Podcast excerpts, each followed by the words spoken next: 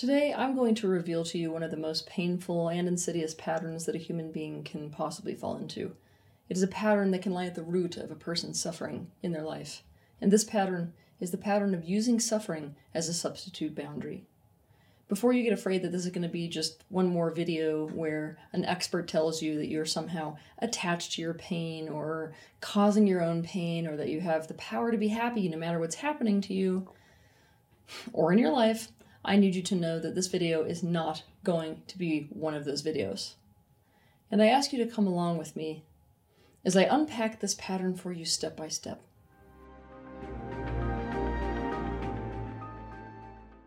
Unfortunately, some of us came into families where our caregivers, such as parents, are only truly focused on their own best interests and thus are not in an actual relationship with us. When I say this, I need you to be very careful not to fall into the gaslight of parents who seem to be focused on the best interest of their children, but are in fact not actually. Some of these caregivers are very covert in that it seems like they are so dedicated to their children. After all, their identity is wrapped up in how for their children's best interest they are, and just how self sacrificing for their children they are. But somehow their child, or even all their children, are not happy at all, especially in their relationship with that parent. Keep in mind that those two things don't line up. To understand more about this, you can watch my video titled Self Sacrifice, the most self centered thing in the world. Caregivers like this fail to perceive their child. This is because they're relating to their child through their own projections. They make up their mind about what is going on with their child, regardless of whether it is true or not. They make their child the problem to avoid looking at their own dysfunction. They play zero sum games rather than find win win scenarios. And they have no intention of changing something that doesn't suit them to change, no matter how much it's hurting their child. Their child's happiness is not truly a part of their own happiness, no matter what they might say because they cannot truly perceive their pain or their pleasure. They can only perceive their own. Because of this, it will seem like they have a very high tolerance for their child's pain. After all, they watched their child indicate their distress, but changed nothing about what is causing that distress, if it somehow went against their own perceived best interests in the moment. And yet, they still expected their child to be happy. Maybe they even took to gaslighting by saying things like, You have no reason to be unhappy. Look at everything you have. Or, You have so many things to be happy about. Or, All I want is for you to be happy. So here we have a caregiver that is either doing things that are causing distress to their child or are failing to do things which is causing distress to their child. But instead of respond to that feedback, they tell themselves alternative, self esteem affirming stories about why their child is in distress. And they expect their child to be happy anyway. In fact, they require this from their child in order to not perceive their child as the enemy to their own happiness. This is very dangerous. This is a very dangerous situation for a child to find themselves in and now the child is in a bind.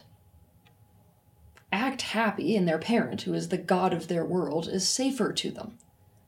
But by doing so, betray themselves, or continue to indicate the reality, which is their unhappiness, and by doing so, don't betray themselves, but accept the dire consequences. In all of this, what is important to see is that in a situation like this, when the child asserts boundaries for themselves against what is harmful for them, and for the limits they have. Those boundaries are instantly dishonored if they're even seen and acknowledged in the first place. There is no way out of distress. They're expected to put up with whatever is harming them, and worse than that, to be happy anyway, and despite any of it. For many people who encountered this type of childhood, boundaries and limits were pointless because you couldn't run away and you couldn't get anyone to recognize or honor your boundaries and limits so as to change things so you weren't suffering anymore. So you were literally trapped in a torture chamber. Keep in mind that a torture chamber can be very, very gilded. Because of this, you let go of your boundaries and got a substitute one. You found a way to stand by yourself and for yourself in a very different way. The way was to refuse to be happy, to maintain a resistance to feeling good, even if you so badly wanted to. Why? Because if the people who hurt you expected you to be happy no matter what they were doing to you or failing to do, then you being happy no matter what they were doing to you or failing to do is exactly what they want. It means they got away with everything they did with no consequences. For those of you who experienced this, you began to associate happiness with self betrayal. And so, your substitute boundary became suffering. And it's not like you had to invent your suffering, you were and are genuinely suffering. On the one hand, you're desperate to be happy, and on the other hand, becoming happy, especially saying that you're happy, feels like kissing the foot that kicked you. For you, the old saying, happiness is the best form of revenge, is actually total bullshit. Because for the abusers you were dealing with, you being happy, no matter what they did or failed to do, is exactly what they wanted. That would, in fact, be their win. To use a common expression, that would be them getting away scot free. When we fall into this pattern, we tend to hate life. We try to improve our life desperately while being unable to. Why are we unable to? Because we lack all the boundaries that a person would normally have in life, especially regarding other people. And so we end up in a position that is a total no for us. When we should put the pressure back on someone, we take it. When we need to hold someone to their agreements, we let them change them. When we need to say no to something, we say yes. Where we have a limit, we push ourselves past it. When we should leave, we don't leave. We fall right back into the pattern of extreme pain tolerance. We yell about our unhappiness and get angry and cry without giving people any actual consequences beyond that for the things they are doing or are failing to do. In fact, our only boundary is I will suffer when you do this. I will refuse to be happy when you do this. You still allow it, still allow it to happen, but you absolutely will not be happy about it. Of course, this substitute boundary is very ineffective with the people who are not connected to and are therefore not moved by your pain, only their own pain. And your suffering might just be worth whatever they're getting out of what they're doing or not doing. And guess what? They're not going to be moved by your pain. The reason for this is that without knowing it, with this substitute boundary, you are walking around as literal tractor beam for people who, just like your parents, are only truly focused on their own best interests, and thus are not in an actual relationship with you. People who, at a conscious or subconscious level, want to be in a relationship with someone who will be unconditional with them, a person who they can do whatever they want to or fail to do whatever they want to you, and know that there will be no consequences. This is what you're a match to. After all, the message you're sending out to the universe is I will stay in pain, I just won't be happy about it. You're a literal tractor beam for people who only have a relationship through a narcissistic and or codependent, which is covertly narcissistic, relational schema. You will line up with people whose definition of love is for you to suffer for them. To learn more about this, you can watch my video titled The Suffer So I Can Feel Loved Relationship Dynamic. So, if you look at this analogy of this kind of sliding scale of an unhappy life to a happy life, where all these things are like a no for you and all these things are like a yes for you, right?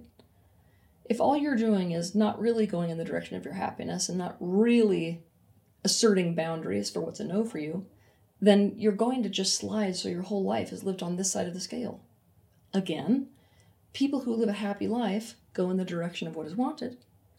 And when somebody tries to do something that pushes them down this side of the scale, they go no and take an action to assert that boundary. Boundaries are the key to a happy life. So that you can understand this pattern better, I'm going to give you an example. Thea had a mother who caused her distress in many, many ways. Her mother refused to consistently respond to her distress cues, even as an infant. She treated Thea like a doll. In that, instead of responding to Thea's cues, she decided what Thea did and did not need and when, according to her own want to meet those needs or not. She was obsessed with Thea learning to play alone and developing independence far too early.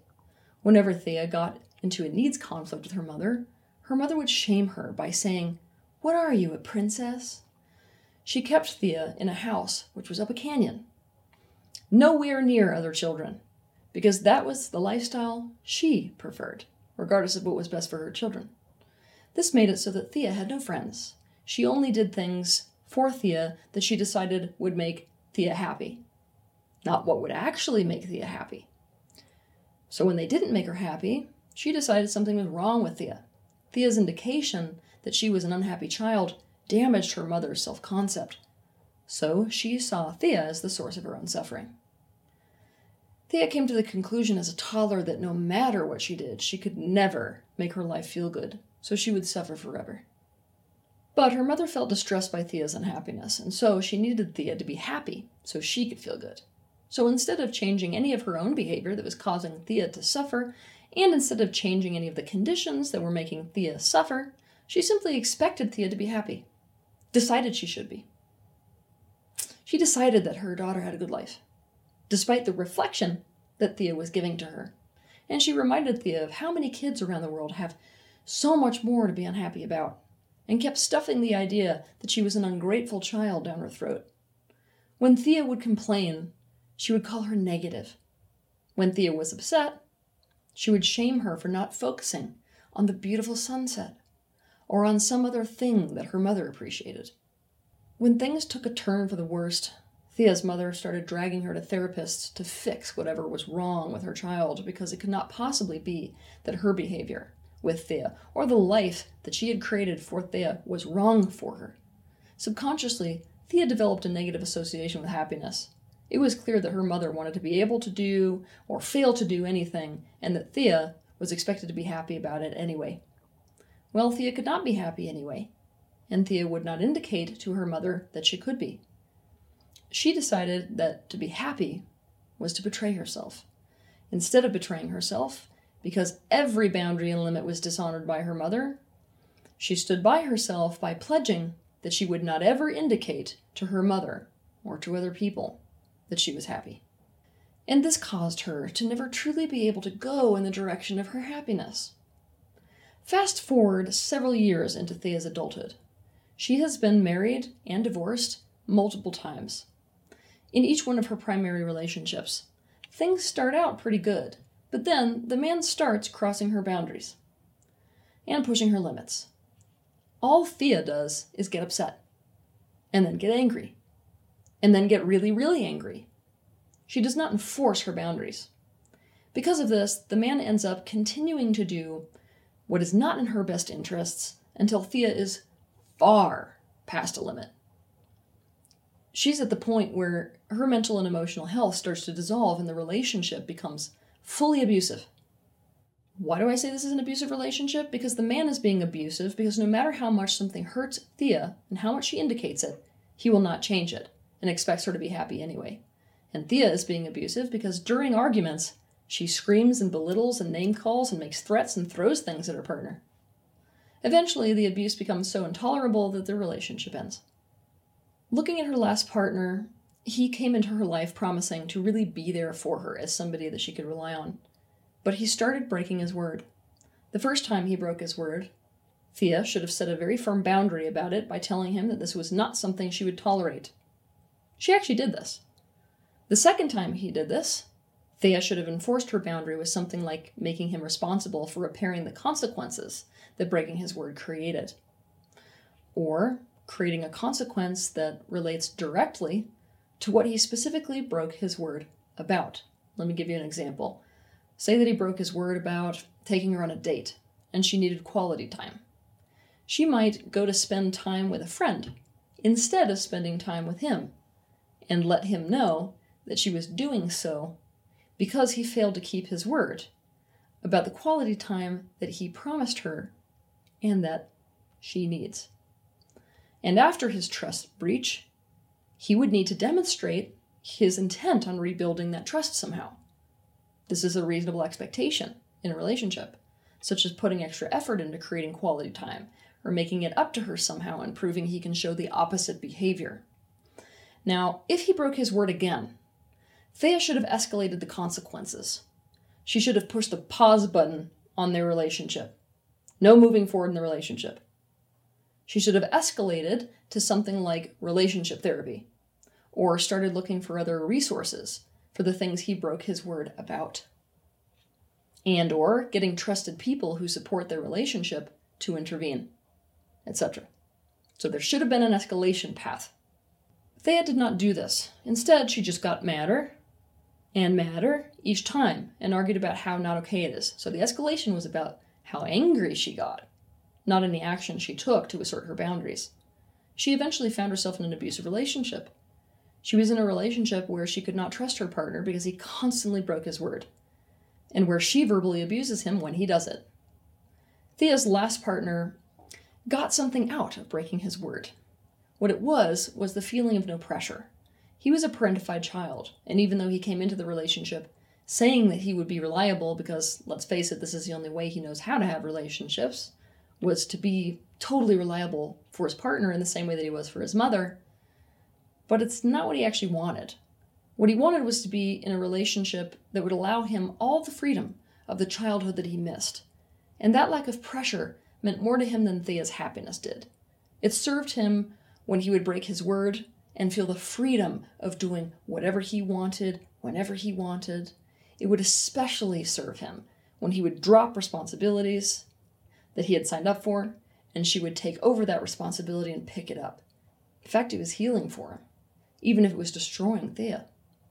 Thea fell right back into this pattern from her childhood, where the person in her life expects her to be happy, no matter what they do or fail to do and she resorted to her old substitute boundary. She was not happy. No one could be in that situation. But she also decided she would not go in the direction of her happiness, because to do so would be to betray herself and give him exactly what he wanted. She didn't even see enforcing her boundaries and limits in a tangible way as an option. If you recognize this pattern in yourself, it's tempting to think that you just have to accept that to be happy you have to care more about your happiness than you do about the people who hurt you getting off scot free. But this is just you falling back into the same pattern. It's not about that. Overcoming this pattern is about seeing that you will never have a happy life. Your life will always be suffering, and you will always hate life if you fail to acknowledge your own boundaries and limits and fail to assert them. You need to assert them when things are very, very small, far, far before you ever hit a limit. When you feel yourself heading in that unwanted direction in any small way, people need to feel and know that they don't just get to do anything or fail to do anything with you. There will be consequences for doing so or for failing to do so. Overcoming this pattern is about realizing that happiness is not ever in spite of something, it is always because of something. The more we gravitate towards what feels good and right to us, while setting very firm boundaries regarding what doesn't, the happier our life will become and you can enforce your boundaries and limits as well as create consequences for people who refuse to honor those without sacrificing your happiness. This is not to say that you can be happy no matter what is happening to you. This is ridiculous. It is to say that you can go in the direction of your happiness and resource positive things and positive moments in whatever small way without that being a self betrayal. It is not worth being in pain to prevent the people who harmed you the satisfaction of being able to do whatever they wanted to do with you without getting, at the very least, a negative reflection. And it is not even particularly effective when what you could do instead is to make it so that there are actually consequences for what people do or fail to do with you. Not just the consequence of your upsetness and anger. After all, you don't deserve to suffer forever, on top of all the suffering that was already done to you. The time has come to stop betraying yourself in one way, simply to prevent betraying yourself in another way. Disconnect the concept of happiness from the feeling of betraying yourself, so that you can enforce the boundaries that will allow you to have a life that you don't hate, a life that you will actually enjoy. Have a good week.